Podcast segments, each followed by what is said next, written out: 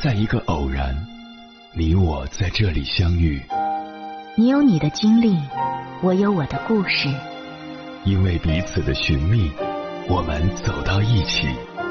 千山万水只为你，捎来谁的秘密？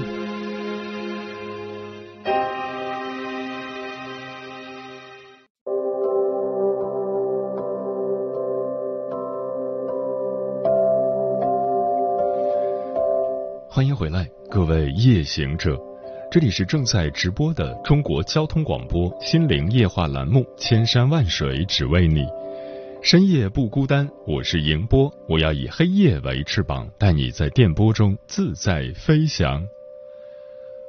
为人父母，我们习惯用规范和束缚将女儿往乖巧听话的方向教育，总以为这样的女孩会受人欢迎，一生顺遂。可乖女孩就像一只温顺的绵羊，遇到坏人坏事很容易任人宰割，毫无抵抗力。无数事实和悲剧都在告诉我们：家有女儿，宁可教她一身刺，不可教她绵如羊。唯有如此，才能为女儿披上强大的铠甲。在这里提供四点建议：一，野一点，打破女孩样的束缚。谁说女孩就一定要安静文雅，做个淑女呢？允许女孩野一点、粗犷一点，让她去疯、去闯、去探索，才是锻炼女孩最直接的方式。格斗女王张伟丽从小就爱打爱闹，甚至经常在村子的屋顶与屋顶之间跑来跑去。家里给她买的跑鞋，她一周就能踢烂。但父母从来没有束缚张伟丽，反而在自家院子挖坑，好让她练轻功。从小野惯了的他，走的也不是寻常路。当同村女孩早早嫁为人妇的时候，她独自踏上了去北京的路。因为敢闯敢试，她在健身馆做了前台，一边上班一边用闲暇时间练习格斗，从不在意别人异样的眼光。教练曾评价他，哪怕和男运动员一起摔打，也没有见他怕过。也正是这股勇气和胆量。不断激发着他的身体潜能，让他在格斗场上酣畅淋漓的挥洒拳头。家有女儿，不要娇养，而是要野养。身体不娇气，女孩才能走得更长远；内心不娇气，女孩才能把人生活得热气腾腾。就像一位爸爸说的：“我不反对女儿穿公主裙。”但我更希望他能多尝试赤脚奔跑、草地打滚、玩泥巴、跳水坑，和伙伴放开了撒欢儿。一个磕伤碰伤，转眼就能爬起来继续疯玩的女孩，抗挫力一定不会差。一个敢抓虫子、敢爬树、什么都想尝试的女孩，胆量一定不会差。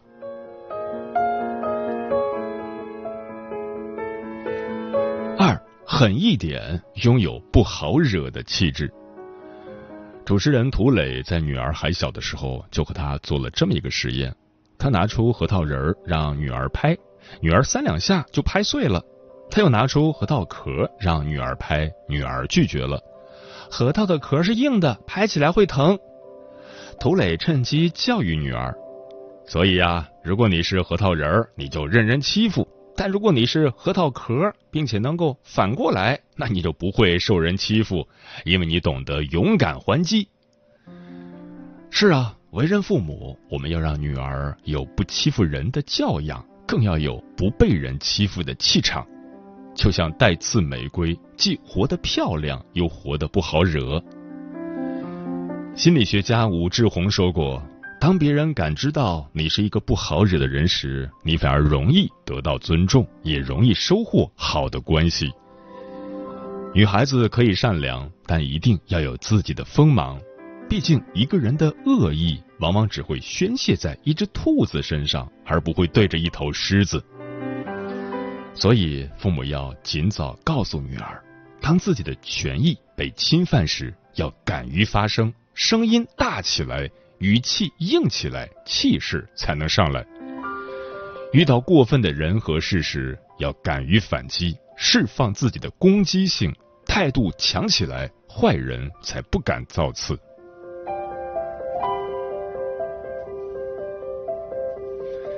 三硬一点，敢于坚持自己的主见。李开复曾说：“做我的女儿不必乖，但要积极，要有独立思考、勇敢尝试的能力。”养女儿有主见比听话重要一万倍。想起中国首位女舰长韦慧晓，一个让撒贝宁称赞牛到连电视剧都不敢这么拍的女人。她从小就有一个军装梦。十八岁时，却因地区招生名额有限，没能进国防，只能进了南大修读气象专业。二十三岁大学毕业时，他却放弃专业，去了华为工作。四年里，他一路晋升到高级副总裁秘书，光环加身，前途似锦。他竟转身辞掉工作，决定考研。很多人第一反应是：韦慧晓，你疯了！但他没有辩解，而是以第一名的成绩考上中山大学硕博连读。读博第一年，他就为自己制定了严格的体能训练，每天坚持跑十公里。两年后，他便向海军首长寄出两百多页的自荐信，多年夙愿这才实现。彼时他三十四岁，虽高龄入伍，起点低，但韦慧晓的目标却一点都不低。要做中国首位女舰长，一路走来，很有勇气质疑自己不喜欢的，更有底气坚持自己喜欢的。从本科到博士，从高管到舰长，韦慧晓活成了一道光，而她骨子里的主见就是人生的光源。有句话说得好：“思想决定行为，主见决定方向。”平日里，父母要鼓励女儿有自己的想法，给他们说不的权利，放手让她自己去选择，去承担后果。一个女孩心中有光芒，才能无所畏惧；思想有力量，才能披荆斩棘。敢想敢做的女孩，人生有千万种可能。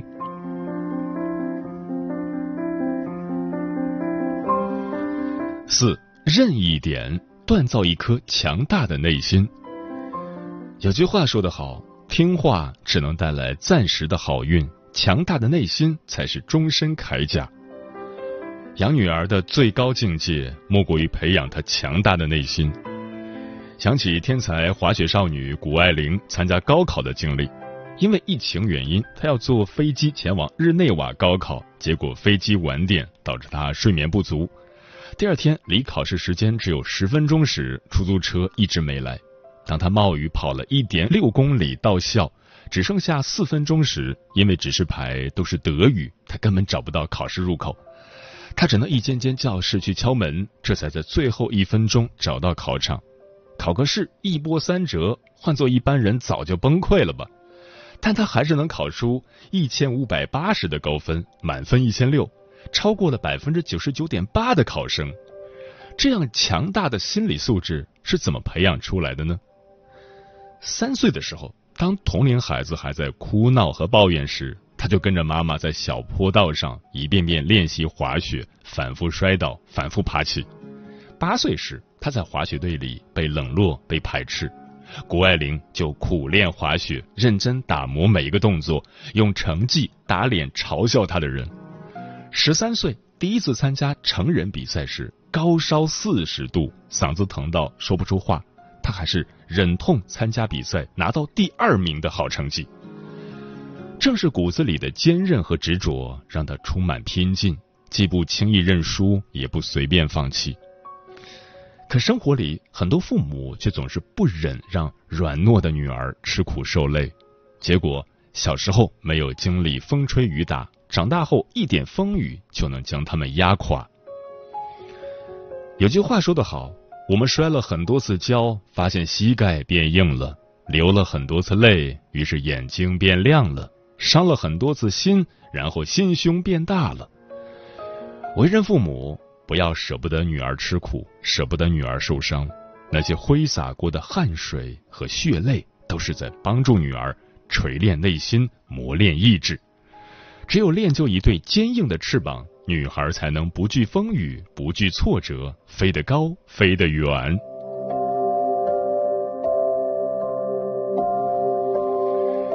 接下来，千山万水只为你，跟朋友们分享的文章选自《女儿派》，名字叫《把女儿养成人人拿捏的软柿子后，我后悔了》，作者疯子。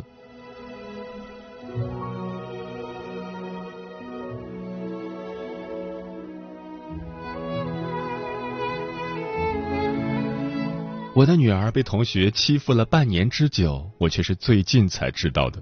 那天小区楼下，她的几个同学隔老远就喊她“黑妹”“黑妹”，女儿憋红了脸，又气又急，最后却只是诺诺的回了一句：“我不是。”紧接着，一个同学更是直接上手掐了一下她的腰，说道：“放假两周不见，你怎么又肥了一圈？再吃下去，你都胖成猪了。”说完，几个同学哈哈笑作一团。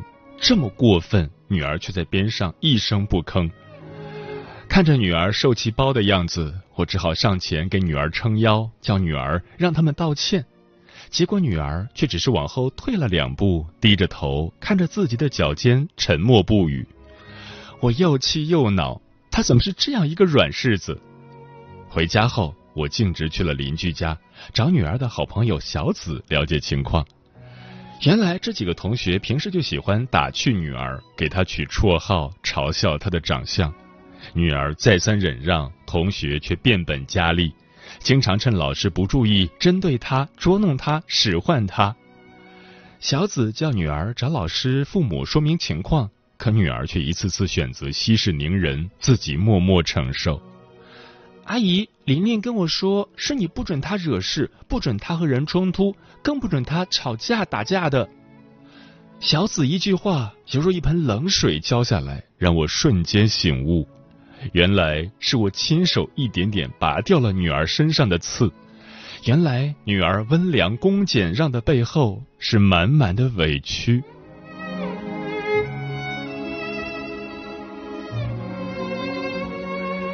那天晚上，我躺在床上辗转反侧睡不着。这些年和女儿的点点滴滴不断涌现在我脑海。其实，我的女儿并非天生软弱。三岁时，她像个假小子，天天打打闹闹，敢爬树，也爱抓虫。是我天天在她跟前耳提面命，要求她要像个女孩子，说话要温声细语，动作要文雅有礼。四岁时，他跟我说：“小朋友对他说脏话。”我生怕女儿学坏了，教女儿以后遇到这种小朋友，尽管远离就是了，千万不要去吵，丢了自己的教养。五岁时，他的洋娃娃被做客的小弟弟扯得四分五裂，他伤心、愤怒、抓狂。眼看他的手就要掐向弟弟时，我碍于面子，想也没想就拉住了女儿。你是家里的小主人，也是小姐姐，要大度，要让着弟弟。东西坏了就坏了，没什么大不了的。我自以为把女儿培养成了一个好性格、好脾气、有教养的孩子，却不知没有锋芒的和善等于软弱，没有棱角的忍让等于无能。前段时间，女儿放学回家时，眼睛就红肿红肿的，一看就是哭过。我刚问他怎么回事，他的眼泪就像决堤的河水，不停往外涌。哭了半天，他才告诉我，同桌有一门作业没写，就照抄了他的，结果被老师发现，他两个人的作业一模一样。同桌一口咬死是他抄同桌的，一是因为同桌的成绩确实比他好，二是因为同桌有同学帮忙作证是自己完成的。到了女儿这里。支支吾吾半天也没为自己辩解出个所以然来，所以女儿委屈又憋屈。这作业不是我昨天辅导你的吗？你不会让老师找妈妈求证吗？女儿哇的哭得更大声了。我当时太害怕了，脑子一片空白，什么都想不起来，根本就不知道怎么还嘴。一位教育家说过。很多父母把孩子往乖乖女的方向去培养，可是温柔的女孩子一旦遇见恶势力，就完全没有反抗能力。一个习惯了忍让的孩子，面对别人的步步紧逼，往往很难有力量去反抗；一个习惯了温和的孩子，面对别人的得寸进尺，往往很难做出攻击行为。将女儿往温良乖顺的方向教育，是我做过的最后悔的决定。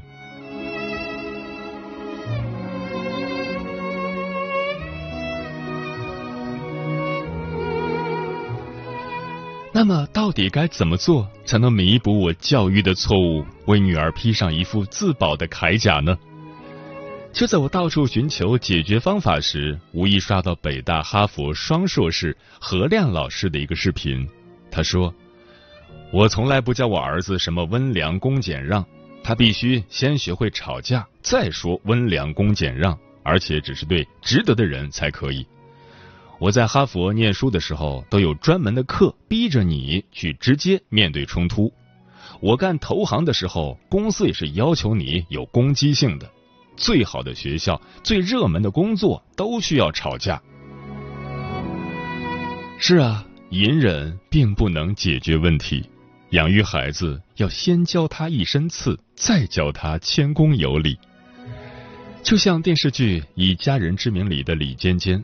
她在上学的时候就非常调皮，经常惹事捣蛋，但爸爸从没有要求她要像个女孩子，用各种规矩和教养去束缚他，而是让李尖尖野蛮生长，让他有自己的个性和脾气。所以在爱和包容中长大的李尖尖，会对家人和朋友善良又体贴，也会对别人的挑衅做出反击。当童星唐灿嘲笑他倒数第三只能小面馆刷碗时，他不急不躁，三言两语就能把唐灿他们怼到哑口无言。他和齐明月好心给唐灿送笔记，唐灿故意拖延，让他俩在大太阳下暴晒，他不吃哑巴亏，顺话反击，痛快的很。在面对渣男的时候，他也能巧用游戏里的台词开骂。垃圾就应该待在垃圾桶里。他不惹事，但也从不怕事。也正因为如此不好惹，他虽幼年丧母，被爸爸一个人拉扯长大，却没有人敢欺负他、伤害他。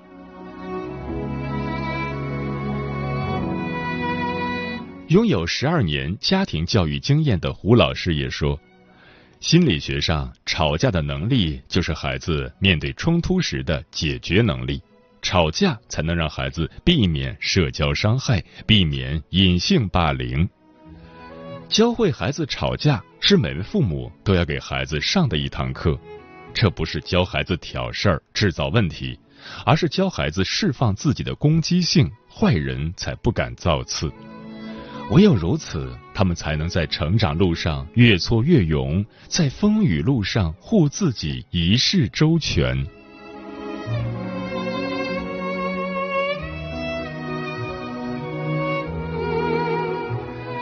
俗话说得好，养儿一百岁，长忧九十九，而女儿更是父母心中最柔软的所在。那么，我们该如何做，才能教会孩子还嘴，学会正确吵架呢？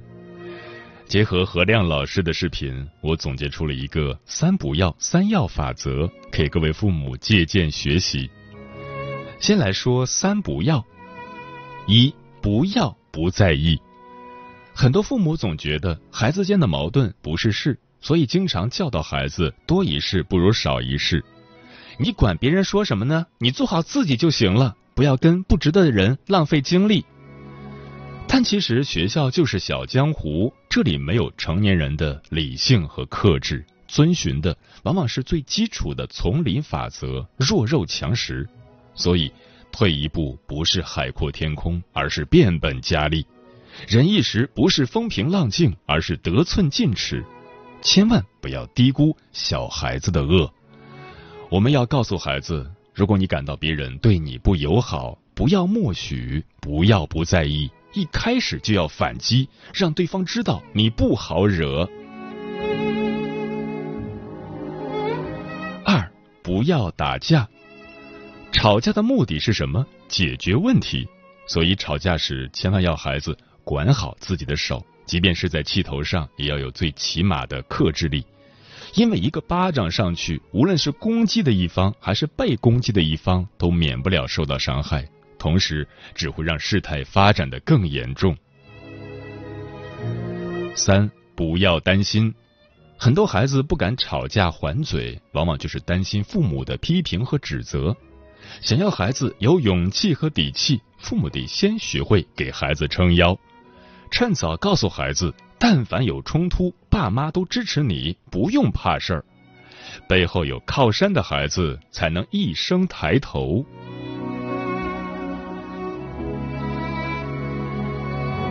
再来说三要：一要短句回击。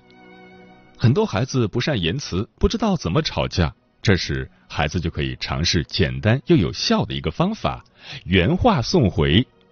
你好丑，你才丑呢！你真笨，你才笨呢！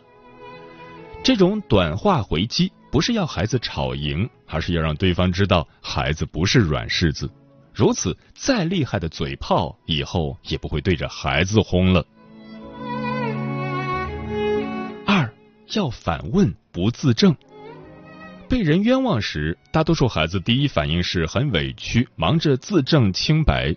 但其实，当一个人选择攻击别人的时候，他想获得的只是攻击的快感，想看到的只是别人挣扎的乐趣，他根本不在乎真相。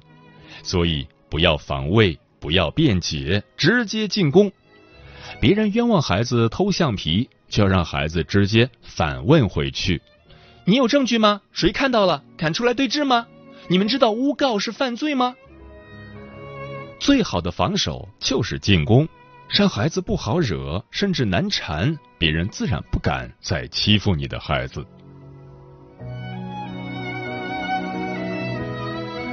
三，气势要强。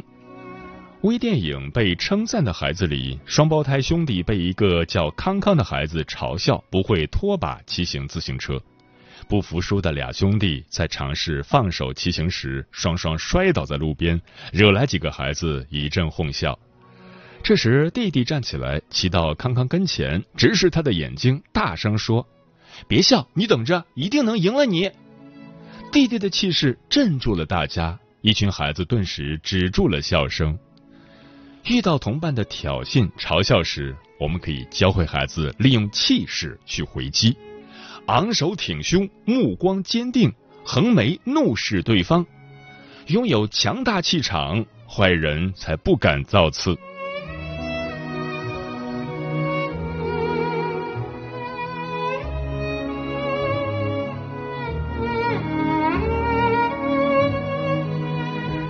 养育女孩一书中说。女孩的生存空间正在变得更加复杂和危机重重，他们的现在和将来注定要比我们的更丰富，也更艰难。我们的孩子迟早会离开父母，会跟不同的人打交道，有喜欢他的人，更有不喜欢他的人，甚至有动手动脚的人。养育孩子不能让他太软弱。而是要强硬他的性格，锻造他强大的气场，这才是给他最好的礼物。所以，如果你有女儿，请告诉她，你不用太有教养，你可以有自己的个性和锋芒，你不必凡事委曲求全，你可以随心所欲，活出自己。一个带刺的女孩，才有能力穿越眼前的苟且，也有底气到达向往的诗和远方。走了走了，快跑！是他是他，嘿哟嘿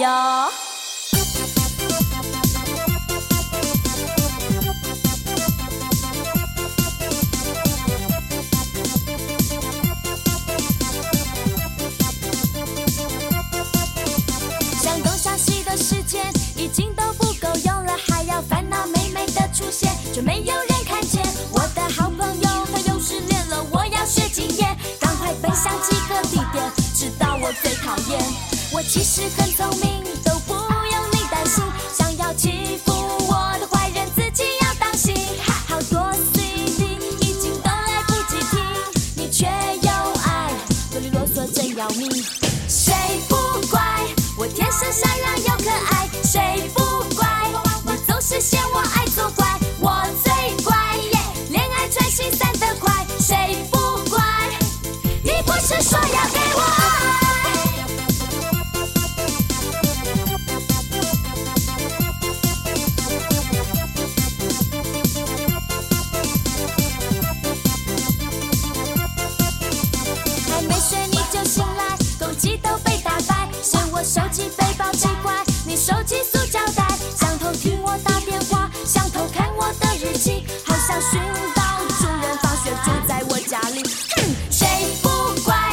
天生善良又可爱，谁不乖？总是嫌我爱作怪，我最乖。耶，恋爱才心散得快，你不乖，生气身体会变坏，谁不乖？我天生善良又可爱，谁不？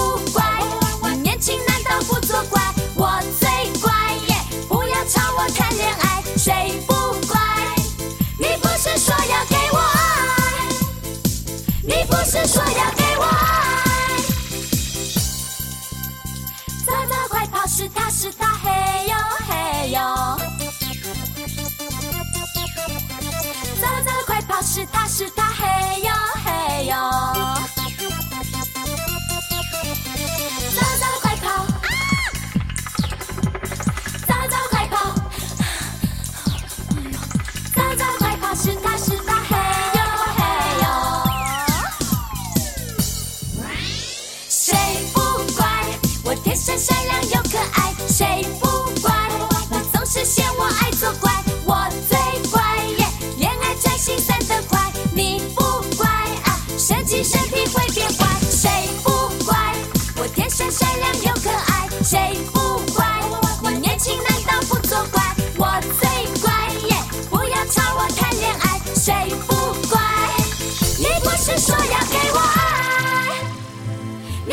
说要给我爱你不是说要给我爱。